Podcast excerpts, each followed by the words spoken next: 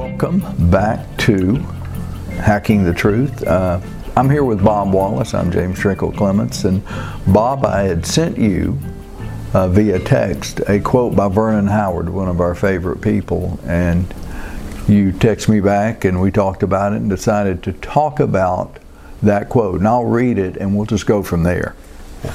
Um, it is I will show you what to do the next time you do not know what to do about a problem. Ask yourself, what would I do if there were no me to either promote or protect? Ask this over and over, even though not understanding its meaning.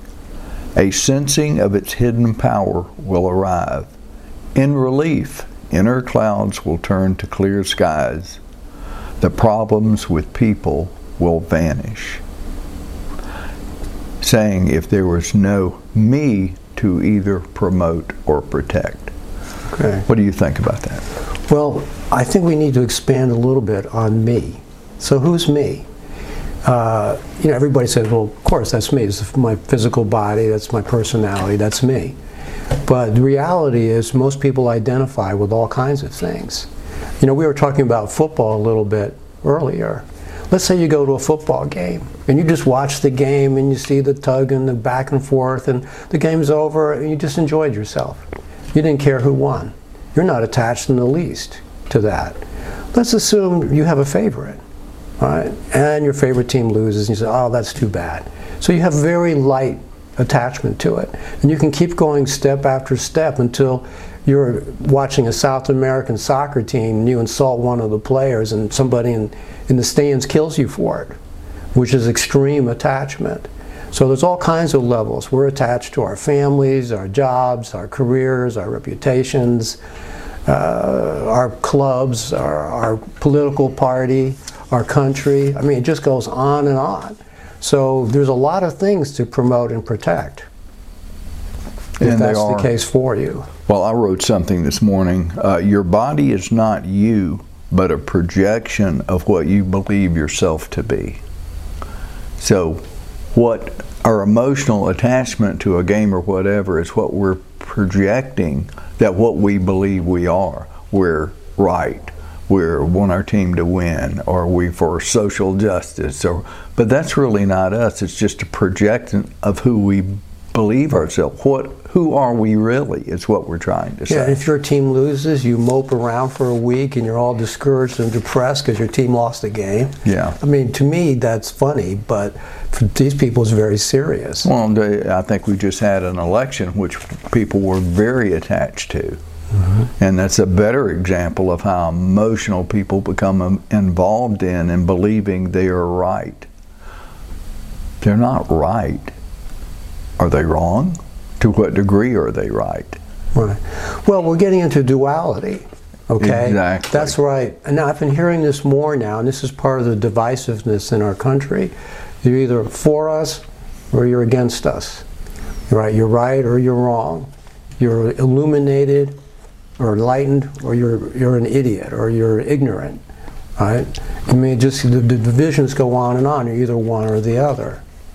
Well, I think a lot of that comes about because we're told from the beginning by parents, religion, whatever, everyone is created equal. Yes, we're created equal. We all have innate consciousness of our Creator within us, but we are not all equal on earth. We have different intellectual levels. levels. We come from different cultures, different mm-hmm. countries. So we are vastly different. When I used to hear this term about, well, we need to have a certain group of people in school and go to this college because diversity is our strength. Well, diversity can be your strength if that position is earned. But if it is not and just given to a person or a group of people into this group, diversity divides and it causes resentment, causes blowback, causes hurt feelings, and eventually causes anger and rejection, which is exactly the opposite of what you were trying to do. Sure. And you know, another thing, you know, I was talking to you about that quote was what he's trying to get you to do is is to realize that that me that we have, our personalities, our beliefs, our culture, everything we learn from our parents, our domestication, there's something that's watching that inside of us. Mm-hmm. When we get mad or we get sad or we're annoyed, there's something that's aware of that being annoyed or that mad. And that's your space that you can have, and you can make that space bigger, where you can decide what you want to do so that you're not consumed by your emotions. And some people call it the, the observer. And it's got other names as well. But it's basically The watcher, the observer. Yeah, it's an awareness that we have that we need to cultivate. That's one of the reasons why meditation is, is valuable because you watch your thoughts. You don't let your thoughts grab your complete attention so that you are your thoughts for that particular moment. You just watch them come and go, like birds flying across the sky. You just watch them. And you can take that and use that to make better decisions because everything is not about protecting or promoting yourself. Right? Well, here's uh, another quote by Vernon Howard. When thinking about religion or politics or anything else you might say, I believe this to be true. Pause a moment right here to do something help, some healthy self-investigation. Ask, would I feel guilty or insecure by not taking this is true? Or might I ask, would I miss a feeling of excitement by dropping this belief? The intelligent probing helps you to see things as they are, not as you are. It's like removing an obstacle pair of distorting glasses to see things clearly with your own eyes.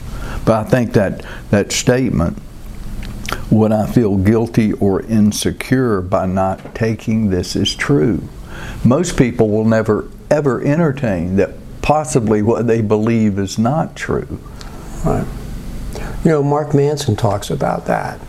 He says the denial of the truth is a failure. It is. Right. Remember Jack Nicholson in that famous movie with Tom Cruise? Uh, you can't handle, the, truth. Yeah. Right? And so that's a legitimate question we should ask ourselves is how much truth can we handle before we reject it? It's just too much for us to you know, they say sometimes they say truth is an ugly baby. Well, well it, it is, but I think the reason we can't handle the truth, or a lot of people can't, is because their foundation is on such shaky ground. Because they've been programmed by parents and society to believe a certain way, but they never truthfully came to this conclusion by exploring, by learning, by failure all these things bring about experience. I think, especially in today's society, we're mistaking information for experience. People read it and they believe they've experienced that, so that's true. Let me tell you, if you've never hiked in Alaska and you read about it and you think you know what it's about, I've been to Alaska. Go to Alaska and go hiking. Holy, a lot different than here in Florida. So you haven't had that experience. You can't possibly until you do it. But when you're dealing with the intellect, people really believe that their thoughts are true. Yeah. And I agree with everything he said in that second quote, although it actually illustrates a general principle. If you start asking questions about your beliefs, about your reactions, about your emotions, it triggers you to be in that awareness. So you're separating yourself from them and looking at them, realizing they're really not you. They're just automatic responses. Right? And you're choosing whether yeah. to follow that automatic response or not. I call it, when you call the watcher or the witness, I viewed it as I'm going to stand back in a certain situation. It could have been at work, it could have been in family. And I've said this before don't argue with a tornado if it if they're arguing in the corner of the room, don't go join the discussion, okay? Because yeah. they'll all turn on you. Mm-hmm. But my point is, I would stand back and I would watch the movie. That's what I called what I was mm-hmm. doing. I don't want to get, let me just watch the movie and then decide if I want to get involved. 99% of the time, I did not get involved. Right. And likewise, you're just doing that same thing in your head mm-hmm. when it's your body having to fight, your emotions having yeah. to fight. So you're just standing back and you're looking at it. And many, most of the time, they'll pass. You know, it's that same idea of wait 24 hours before you send a letter. Yes. Right? And Oh, usually, how usually you throw it in the garbage can. You're just doing it internally. And so, and again, this is a skill that you develop. It's a quality that you develop over time.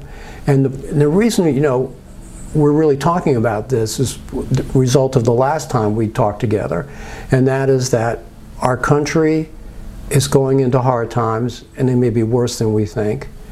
The usual source of our help, the government, is not able to help us. They got their own problems, their own divisions, their own inefficiencies to deal with.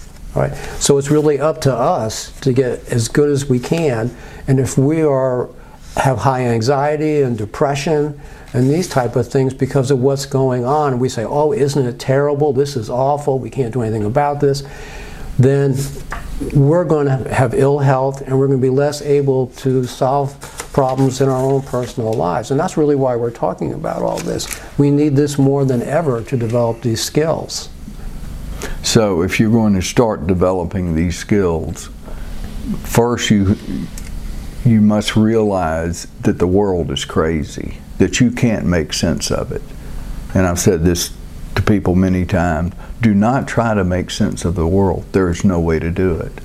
Know yourself first, understand human nature, and then you can begin to at least look at the world without a jaundiced point of view and say, maybe that's just the natural progression, as we talked about last time, what society's going through. You cannot fix it. Yeah. Yeah, Mark Manson talks a lot about that. He says, you know, don't expect to be happy and positive and everything go your way and everybody admire you. He says, that's what we think we're due. That's what all this, a lot of this, uh, I forget what we call that, that happened in the, in the 70s and 80s where they would give kids trophies for doing nothing. Everybody got to be, that was their expectation. Well, that was later in 70. No, it was more like 90s, and two, yeah, 80s and 90s and say 2000s. yeah. happened, yeah. Participation trophies. Yeah, participation trophies. That we need to not have these expectations everything's going to go well. Look at what's the first rule of Buddhism? Life is painful, Yes. right?